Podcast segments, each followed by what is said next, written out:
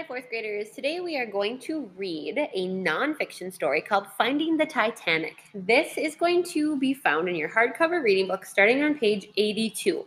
This is a little bit longer of a story this week as it is nonfiction and it has a lot of details and information about the Titanic as well as it follows the story of one of the passengers on the Titanic. If you have ever watched the movie The Titanic, um, the passenger that it follows is very similar to the character of Rose in the movie, if you've ever seen the movie. So we are going to just go ahead and get started reading, starting on page 82 and 83 in your hardcover reading book. Chapter 1, August 25th, 1985. So this is like present um, when this book is written. So we're now in 1985 when they are going to discover the Titanic on the ocean floor. I went to the control center of our ship. Have you seen anything yet? I asked my team. I looked at the video screen. Nothing had appeared.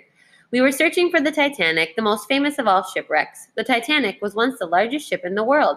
It had grand rooms. It seemed like a floating palace. Some people even said the ship was unsinkable. But on its first voyage in April 1912, the Titanic hit an iceberg and sank. It was carrying over 2,000 people. Many of them died when the ship went down. I had dreamed of finding the, finding the Titanic since I was a boy. No one had seen it in almost 75 years.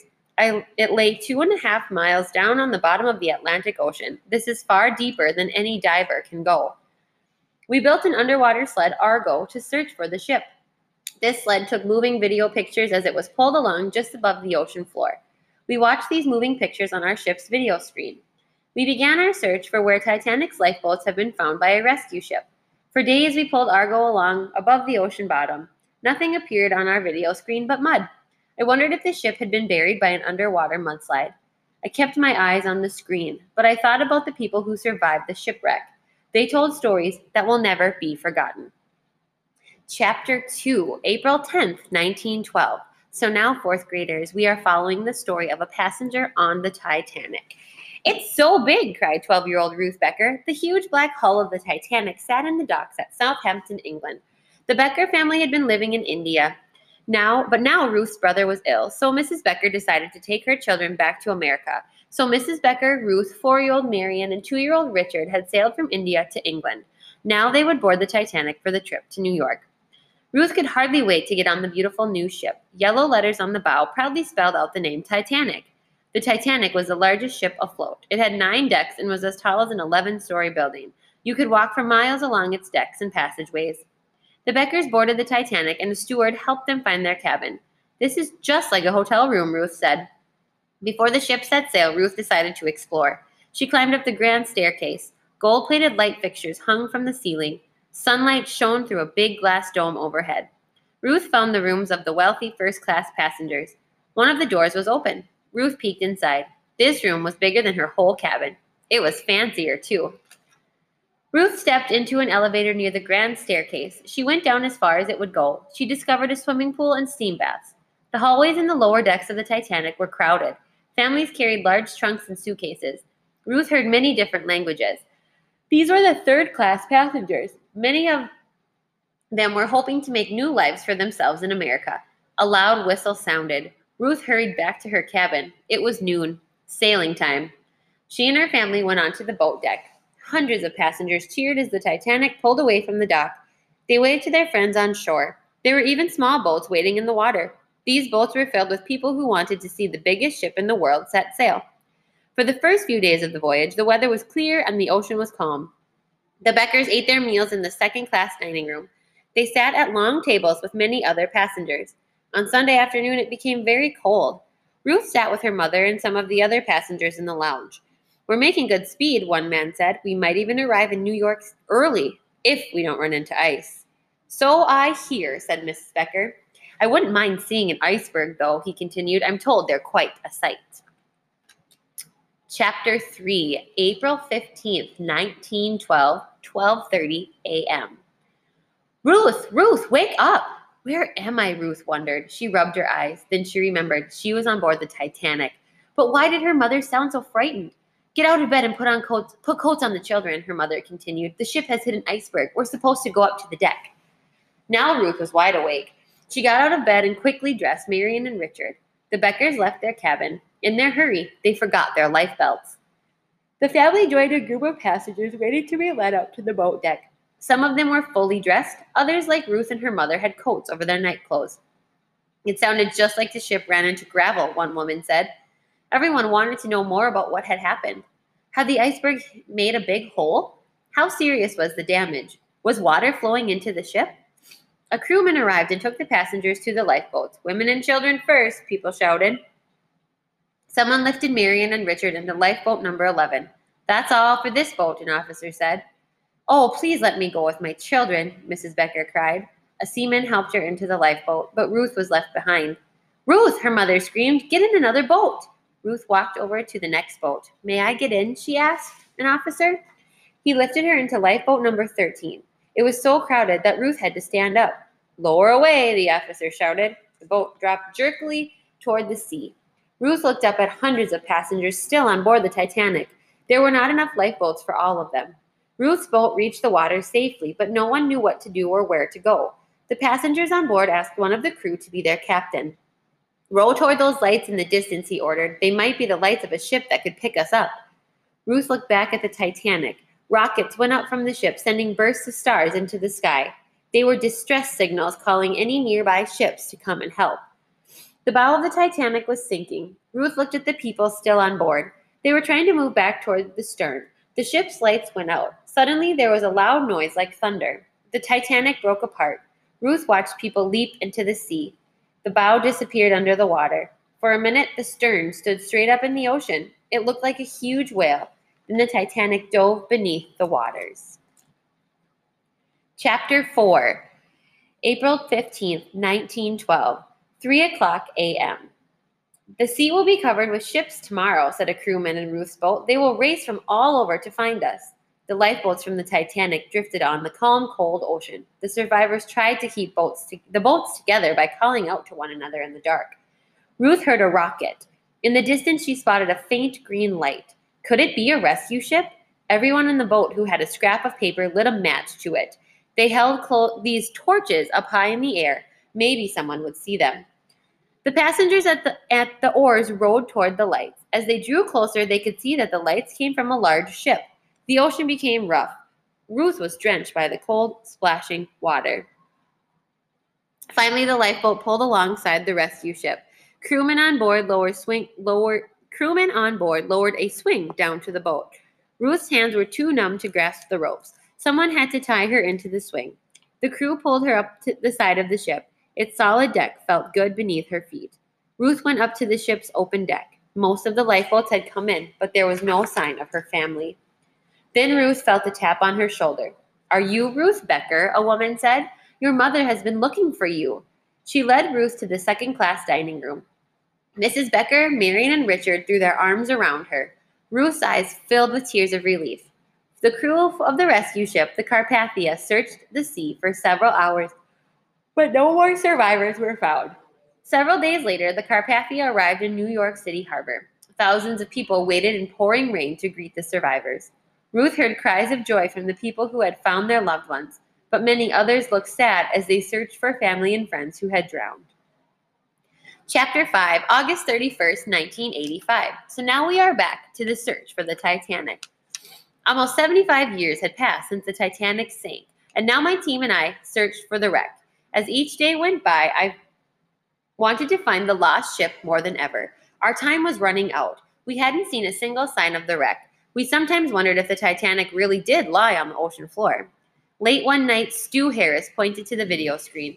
There's something. The sleepy crew looked at the screen. They could see pictures of man made objects. Bingo, Stu yelled. Argo's cameras picked up a huge boiler on the ocean floor. Boilers burn coal to drive a ship's engine. This one had to belong to the Titanic. Soon we saw pieces of railing and other wreckage. At last, my dream was about to come true. The Titanic must lie nearby. Everyone was shaking hands and slapping one another on the back. Someone noticed that it was 2 a.m close to the time that the Titanic had sunk. We were excited, but we felt sad too. We held a few moments of silence in memory of those who had sailed on the great ship so long ago. Our first video run over the wreckage with Argo was risky. We weren't sure where the main part of the ship was. I was afraid that Argo might crash into it. All of a sudden, the huge side of the ship appeared. The Titanic was sitting upright on the ocean floor. Over the next few days, we made some important discoveries. The ship had broken in two sections. We saw large holes in the deck of the bow section where the funnels had once stood. But at the end of our trip, many mysteries still remained. What did the ship look like inside? Where was the hole made by the iceberg? And what lay scattered on the ocean floor around the wreck? Only another visit to the Titanic would tell us what we wanted to know. Chapter 6, July 13th, 1986. A year later, we were ready to explore the Titanic from Alvin, our three man submarine. I took off my shoes and climbed in. We were squeezed inside Alvin's tiny cabin. Soon we began our long fall to the ocean bottom. As we went down, it became colder and darker inside the little submarine. When Alvin reached the bottom, I peered out my window. Where was the Titanic? We could only see a short distance in the darkness of the deep ocean. The pilot turned Alvin, and we glided along the ocean floor. I stared out the window.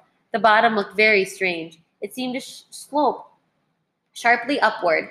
My heart beat faster. Suddenly, an enormous black wall of steel loomed in front of us. It was the Titanic. The next day, we explored the bow section of the ship. The bottom part of the bow was buried in mud, but I could see the large anchors were still hanging in place. We rolled slowly up the ship's side. To my surprise, the glass in the many of the portholes was not broken. I searched for the yellow letters spelling out the name Titanic, but they were covered with rust. Alvin began to move over the forward deck of the ship. Its wooden planks had been eaten away by millions of tiny sea worms. We passed over the bridge of the ship. From here, the captain and his officers had steered the Titanic. We headed towards the grand staircase. Its big glass dome was gone. This would be the perfect place for our small robot, Jason Jr., to go inside the ship. Then we could take close up pictures. The next morning, we landed Alvin near the opening to the grand staircase. At last, Jason Jr., or JJ, would see inside. JJ's pilot slowly guided our robot out of its little garage on the front of Alvin. JJ floated over the hole in the deck where the staircase had once been. The little robot went down into the ship and we lost sight of it. We watched the video screen inside our submarine to see what JJ was looking at. A room appeared on the screen. Look at that chandelier, JJ's pilot exclaimed. It was one of the light fixtures which had lit Ruth, Becker, Ruth Becker's way up the grand staircase. The metal part of the light was still bright and shiny. We explored most of the great wreck over the next few days. JJ took a close up look at the crow's nest. From here, the lookout had spotted the iceberg seconds before it hit the ship. We looked near the bow for the hole made by the iceberg, but it was covered with mud. I wondered what might lie on the ocean floor between the two parts of the wreck. When the Titanic broke in two, thousands of objects had fallen, had fell, th- thousands of objects fell out. We found many of them still lying where they had fallen. It was like visiting a huge underwater museum. There were pots and pans, cups and saucers, boots, bathtubs, suitcases, and even a safe with shiny, a shiny brass handle. Before we left the Titanic, we placed two metal plaques on its decks. The one on the stern section is in memory of all the passengers who lost their lives. The plaque on the bow section asks another one, asks anyone else who visits the Titanic to leave it in peace. Epilogue I was sorry when our trips to the Titanic were finished, but I was proud of what we had done. We found the ship and we took many beautiful pictures of it. People all over the world would be able to visit the wreck when they saw JJ's pictures. They would think about the people who had sailed on the Titanic, those who had lost their lives, as well as the survivors. Ruth Becker and her family had been lucky. Ruth grew up to become a teacher. She married and had three children. Like many Titanic survivors, Ruth wouldn't talk about the sinking. Her children didn't even know she had been on the ship. She finally began to talk about her experience toward the end of her life.